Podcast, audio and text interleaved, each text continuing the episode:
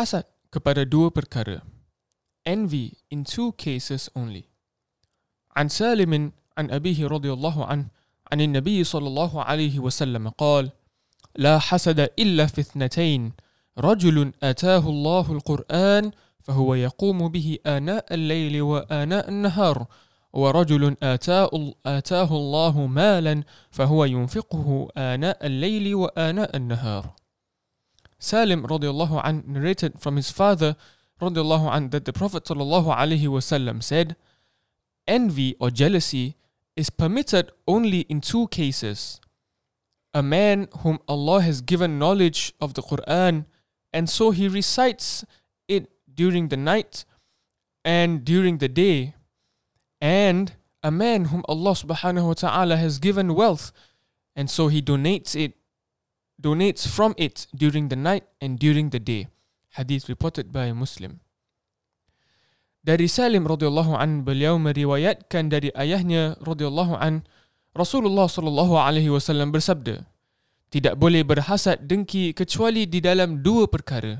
Lelaki yang dianugerahkan kefahaman yang sahih tentang Al-Quran, dia menunaikan ibadat malam dan siang dan lelaki yang dianugerahkan kemewahan harta lalu dinafkahkannya malam dan siang.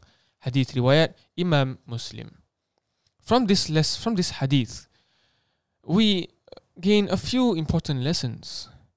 Ibn Hajar rahimahullah explained that jealousy in this hadith means uh, to imitate that is to imitate what others have achieved and done without resulting in any loss of good to others. Ibn Hajar radhiyallahu an berkata, adapun hasad yang disebutkan dalam hadis tersebut maksudnya ialah ingin meniru iaitu ingin mendapatkan seperti yang diperoleh orang lain tanpa hilangannya nikmat itu dari orang lain.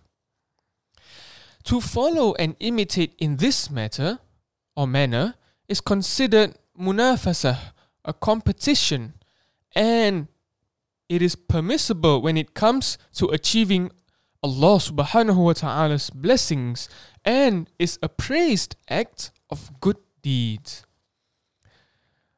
Berkeinginan seperti ini disebut munafasah, persaingan. Maka jika dalam perbuatan taat ia adalah perbuatan yang terpuji. Envy or jealousy that is forbidden is feeling of discontent or resentful longing aroused by someone else's possessions or qualities. He or she then competes to be better just to show to people that he or she is better. This type of envy or jealousy is forbidden and is a sin if committed.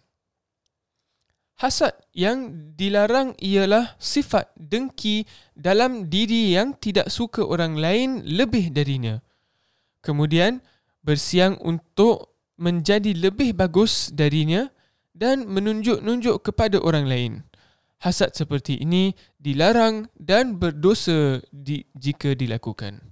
May Allah subhanahu wa ta'ala purify our hearts and keep us away from keep us away from envy which is forbidden and keep us always longing to increase our ibadah towards Allah subhanahu wa ta'ala. Assalamu alaikum wa rahmatullahi wa barakatuh. Forgotten doa.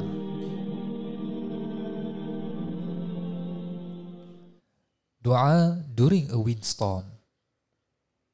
Allahumma inni as'aluka khairaha وأعوذ بك من شرها O Allah, I ask you for the good of it and seek refuge in you against its evil.